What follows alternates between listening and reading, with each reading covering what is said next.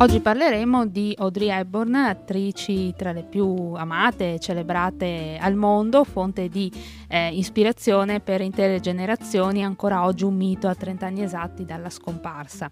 Icona di stile, il suo tubino nero ha fatto la storia del cinema e non solo. In ogni scena in cui indossava un nuovo abito, il suo eh, portamento elegante e spontaneità contribuivano a creare una sorta di magia, un mix di eh, candore e charme. Pur facendo apparire tutto semplice, dietro tanto successo c'era molto lavoro. Nata in una famiglia agiata e cresciuta in un ambiente cosmopolita, sognava di diventare ballerina, passione a cui si dedicò appieno. Tuttavia, a causa delle ristrettezze della guerra, fu costretta ad abbandonare il suo sogno, trovando successivamente la sua strada nel teatro, fino ad approdare al cinema. Anche per il suo stile, il fisico minuto, un sorriso disarmante, all'epoca era considerata un'artista meno convenzionale e anacronistica rispetto, per esempio, a Marilyn Monroe, forse diva più emblematica e rappresentativa della Hollywood di quegli anni. Un'antidiva dunque che alle stravaganze e ai vizi hollywoodiani preferì uno stile apparentemente più semplice, discreto e poco appariscente. La sua attività hollywoodiana eh, inizia proprio in Italia con il film eh, Vacanze romane insieme a Gregory Peck. Fu un successo che le portò alla celebrità e l'Oscar come miglior attrice protagonista. Poi venne Sabrina accanto a Humphrey Bogart, da cui nacque soprattutto un eh, sodalizio col celebre stilista regista francese Givenchy. Nel 1961 recitò in Colazione da Tiffany, passato alla storia come uno dei film più rappresentativi del cinema americano. Audrey qui non vinse l'Oscar ma conquistò il suo secondo David di eh, Donatello come migliore attrice straniera. Ricordiamo che è stata una dei pochissimi personaggi al mondo ad aver ottenuto tutti i premi più prestigiosi come Emmy, Grammy, Oscar e Tony Award. È il 1967 l'anno in cui decise di ridurre drasticamente le sue apparizioni sullo schermo, dopo le ultime apparizioni al cinema si occupò anche di beneficenza viaggiando come ambasciatrice UNICEF.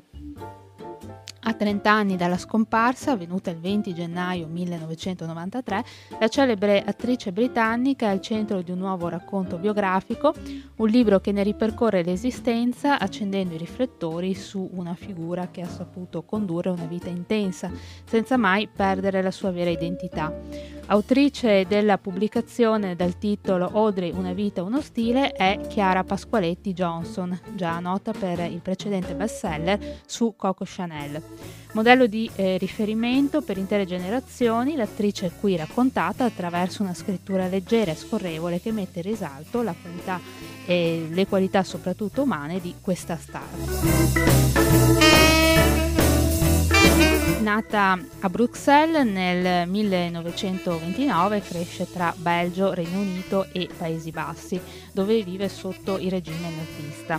Padre inglese, la madre era un'aristocratica olandese, tra i suoi avi la sua famiglia contava Edoardo III d'Inghilterra e un conte, dal quale potrebbe essere discesa anche un'altra importante attrice, Catherine Hepburn. Il lavoro del padre presso una compagnia di assicurazioni britannica obbligò la famiglia a frequenti spostamenti tra il Belgio, il Regno Unito e i Paesi Bassi. Nel 1935 i genitori della Hepburn divorziarono e eh, suo padre, simpatizzante del nazismo, abbandonò la famiglia. Più tardi l'attrice eh, dichiarò che quello fu il momento più traumatico della sua vita. Anni dopo, tramite la Croce Rossa, riuscì a ritrovare il padre che si era nel frattempo trasferito a Dublino.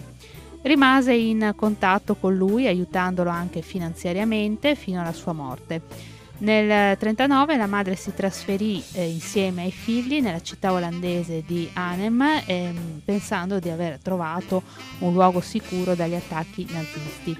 In quella città Audrey studiò danza frequentando il conservatorio dal 1939 al 1945. Verso il 1944 Audrey era eh, divenuta una ballerina a tutti gli effetti, partecipava a spettacoli organizzati in segreto per la raccolta fondi a favore del movimento di opposizione al nazismo. Durante la carestia dell'inverno del 1944 la brutalità crebbe senza riscaldamento nelle case o cibo da mangiare, la popolazione moriva di fame o di freddo nelle strade. Sofferente per la malnutrizione, la Hepburn sviluppò diversi problemi di salute. I Paesi Bassi furono liberati il 4 maggio del 45, giorno del suo sedicesimo compleanno. Anni dopo la Hepburn disse l'incredibile sensazione di conforto nel ritrovarsi liberi è una cosa difficile da esprimere a parole. La libertà è qualcosa che si sente nell'aria. Per me è stato il sentire i soldati parlare inglese invece che tedesco e l'odore di vero tabacco che veniva dalle loro sigarette. Audrey Hepburn si trasferì a Londra nel 1948, nella capitale inglese, prese lezioni da eh, Marie Rambert, che eh, spiegò alla futura attrice che a causa della sua altezza e della malnutrizione le sue chance di diventare una prima ballerina erano minime. Iniziò allora a recitare in teatro in una serie di musical, il suo primo ruolo per il grande schermo arrivò nel 1951 nel film eh, One Wild Oat che eh, seguì una serie di ruoli minori in diverse produzioni cinematografiche. Durante le riprese di vacanze a Monte Carlo del 51, la scrittrice Colette, cui, eh, il cui romanzo Gigi era stato trasformato in una commedia per Broadway, la scelse per interpretare proprio la parte della protagonista nella versione teatrale. La commedia aprì battenti il 24 novembre del 51, riscuotendo un discreto successo di critica e molte lodi per la sua interpretazione. Le repliche durarono sei mesi e la Hepburn vinse il premio Theatre World Award per il suo esordio. Il suo primo ruolo significativo nel cinema fu nel film The Secret People del 1952, nel quale interpretava una talentuosa ballerina, ruolo che le permise di mettere a frutto l'esperienza accumulata con lo studio della danza. La sua partecipazione fu fortemente voluta dalla protagonista della pellicola Valentina Cortese, con la quale nacque una buona amicizia. Nel 1952 la Hepburn si sottopose a un primo provino per Vacanze Romane, il nuovo film del regista statunitense William Wyler, eh, con cui avvierà una eh, collaborazione anche nei successivi film di successo. La Paramount Pictures voleva l'attrice inglese Elizabeth Taylor per il ruolo della protagonista, ma dopo aver visionato il provino della Hepburn, eh, Wyler si convinse ad assegnarle il ruolo principale, quello della principessa Anna, regnante di una nazione che nel film non viene mai nominata. Le riprese avvenute in Italia iniziarono nell'estate del 52 Dopo due settimane dall'inizio della lavorazione, Gregory Peck, che interpretava il ruolo maschile principale, chiamò il suo agente chiedendo che nei titoli il nome della Hepburn fosse messo in risalto quanto il suo perché, come raccontò ai giornalisti, sono abbastanza intelligente da capire che questa ragazza vincerà l'Oscar nel suo primo film e sembrerò uno sciocco se il suo nome non è in cima insieme al mio. Come da lui predetto, la Hepburn vinse l'Oscar come migliore attrice protagonista nel 1954. Le venne offerto un contratto per sette film con la Paramount con pause di 12 mesi tra un film e l'altro per permetterle di recitare a teatro. Dopo l'esperienza di vacanze romane fu chiamata a interpretare il ruolo della protagonista femminile nel film di Billy Wilder Sabrina accanto a Humphrey Bogart. Il guardaroba della Hepburn venne affidato allo stilista francese Givenchy, i due infatti strinsero da allora un'amicizia un sodalizio professionale che eh, sarebbero durati tutta la vita. Lo stilista ricordava bene il loro primo incontro riportando le parole dell'attrice per cui non aveva preparato niente e disse mi mostri quel che ha creato per la collezione, si provò i vestiti, è esattamente ciò di cui ho bisogno, esclamò e mm, le stavano davvero bene, sapeva perfettamente ciò che voleva.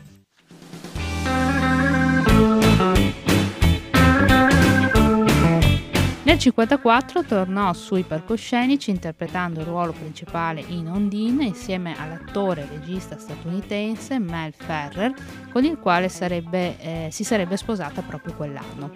Verso la seconda metà degli anni 50 Audrey Hepburn era diventata una delle più grandi attrici di Hollywood e un'icona di stile.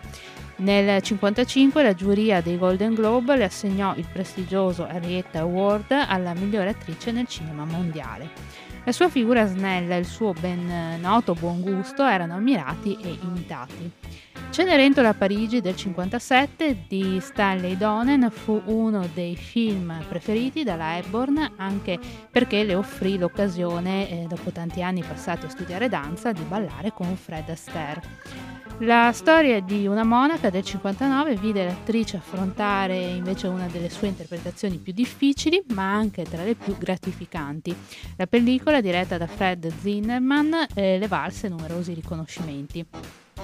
Dopo aver rifiutato un ruolo eh, proposto da Alfred Hitchcock, considerato dalla stessa troppo lesivo della sua immagine, tornò nelle sale con il personaggio di Holly Golightly nel eh, film Colazione da Tiffany, diretto da eh, Blake Edwards nel 1961 e tratto dal romanzo di Truman Capote considerato oggi uno dei film più rappresentativi dell'intero cinema statunitense del XX secolo.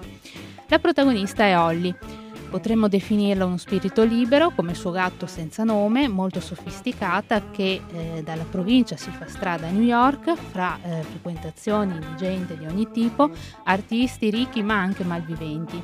La ragazza, che mira a sposare un miliardario, eh, passa da una festa all'altra, rincorre il tempo, è fragile, passa da eh, depressioni profonde a esaltazioni sfrenate ma non manca mai la mattina, rientrando da una festa, di far colazione davanti alle vetrine di Tiffany, la leggendaria gioielleria. Fa amicizia con Paul, un giovane scrittore protetto da un'amante più anziana di lui. Holly e Paul abitano nello stesso palazzo e col tempo si conoscono.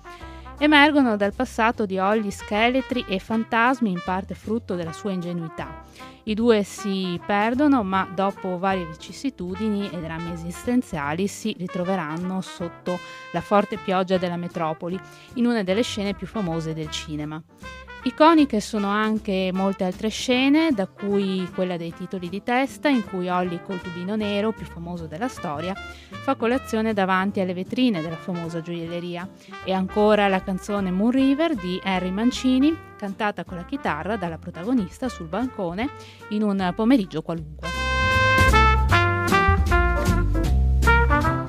E infine quella in cui con Paul si danno alla pazza gioia tra i negozi della Grande Mela dove ci si può illudere per esempio che da Tiffany puoi comprare qualcosa spendendo solo 10 dollari. Nessuna agenzia pubblicitaria, nessun budget avrebbero potuto valere la testimonial Hepburn, una delle attrici e dei personaggi più significativi del cinema e del secolo.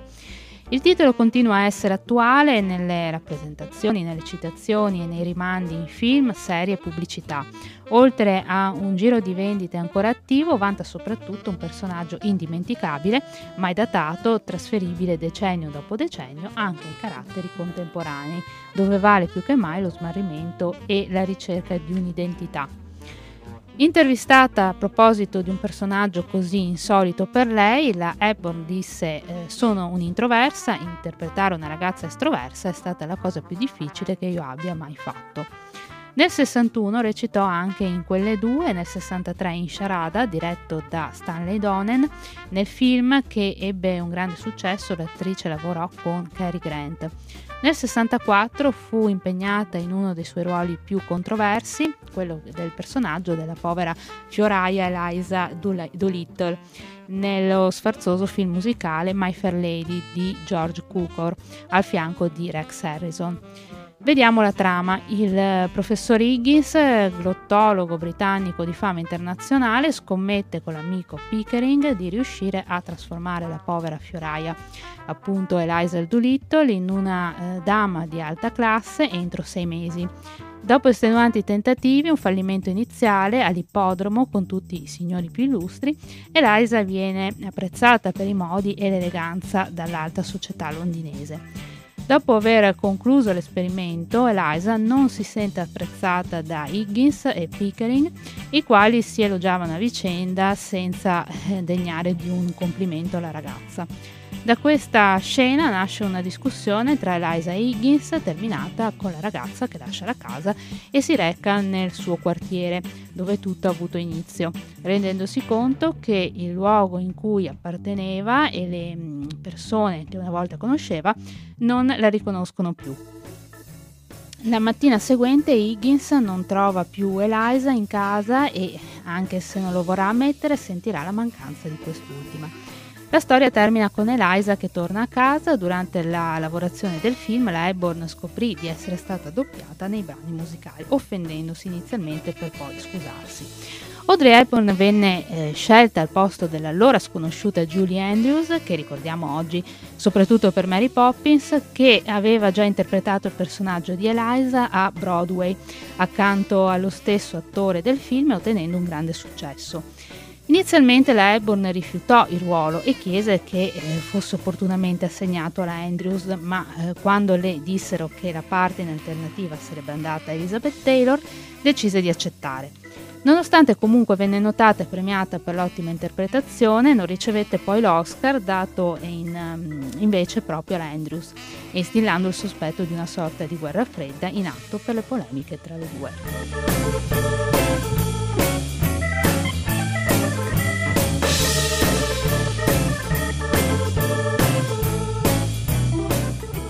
Dopo il 66 l'attrice, prossima ai 40 anni e forse non più idonea per la sola commedia e i ruoli leggeri, si orientò verso produzioni di altro genere, maggiormente in linea con la sua età e con modelli cinematografici che stavano mutando. Nel 67 recitò in Due per la strada, film strutturato in maniera piuttosto innovativa per l'epoca e che affrontava il tema del divorzio. Per una parte della critica, in questa pellicola l'attrice fornì probabilmente la sua più sorprendente interpretazione in età matura. Il film successivo, Gli occhi della notte, del 67, fu per lei una prova molto coraggiosa, sia per il ruolo particolarmente impegnativo, quello di una donna cieca, sia a causa dell'imminente divorzio da Ferrer, che era, che era il eh, produttore del film. Dopo il divorzio, da Ferrell nel 69 sposò a Roma lo psichiatra italiano Andrea Dotti, dal quale nel 70 ebbe il suo secondo figlio Luca.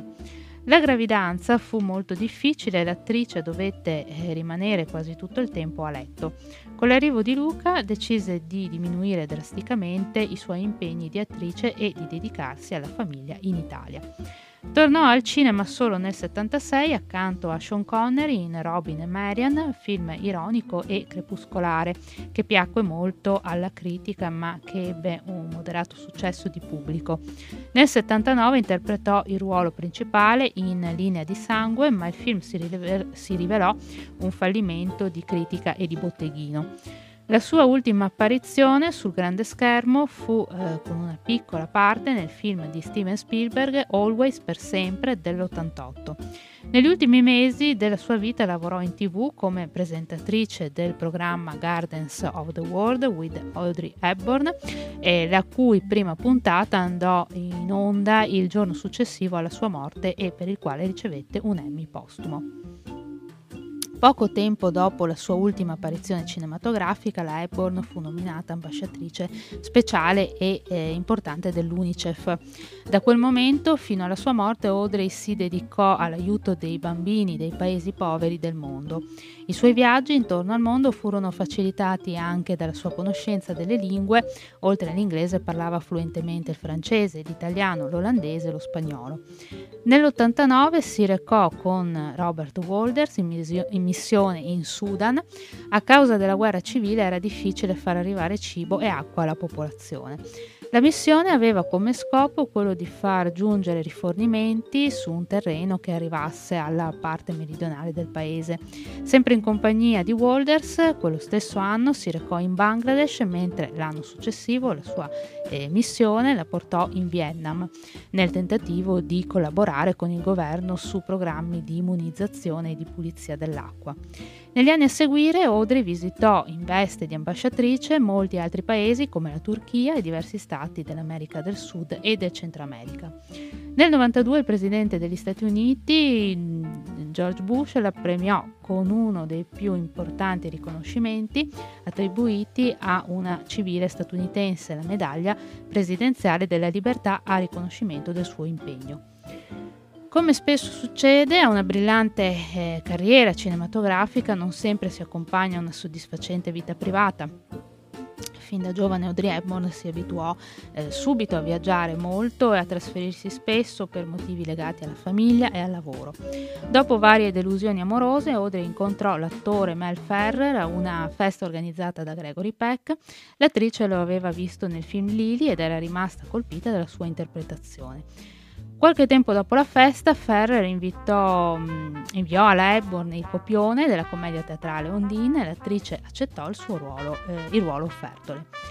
Le prove iniziarono nel gennaio 1954, i due si eh, sposarono otto mesi più tardi, condividero molti progetti professionali, ebbero un figlio e purtroppo ne persero anche uno a causa di una caduta da cavallo.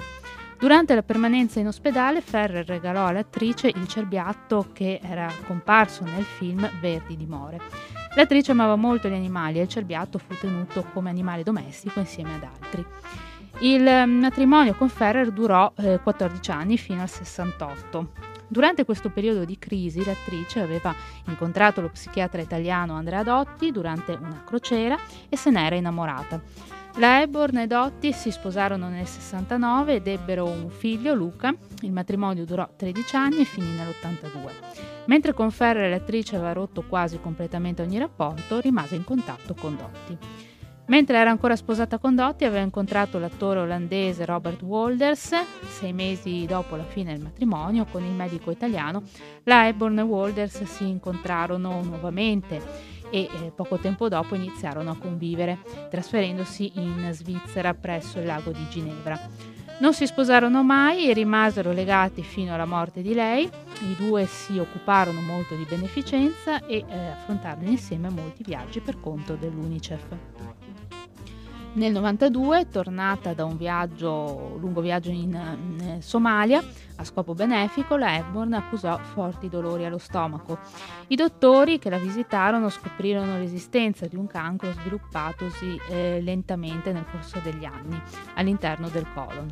Audrey Hepburn morì nel 93 in Svizzera dove fu sepolta. Infine, a 30 mm, anni dalla sua scomparsa, la diva di colazione da Tiffany resta ancora indelebile nella memoria collettiva. Le è stato dedicato negli ultimi anni un documentario diretto dalla regista Elena Cohen che fa un ritratto personale e completo della diva. Come suggerisce il titolo Audrey More Than an Icon, eh, Audrey è più che un'icona di stile intramontabile. È una donna per lungo tempo eh, che si è dedicata al volontariato, una donna moderna, musa ispiratrice per molte donne. Iron- iconica, proprio come il suo stile e i suoi look che resteranno per sempre intramontabili e un tripudio di eleganza che si fa eh, materia.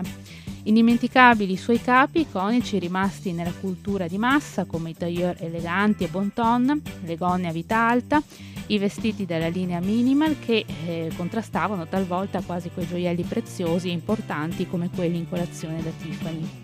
Occhiali da sole, ballerine, insomma in definitiva, 30 anni dopo Audrey Hepburn è più attuale che mai col suo stile inconfondibile, inimitabile, da cui nessuno può non trarre esempio come diva di culto per talento, bellezza e stile.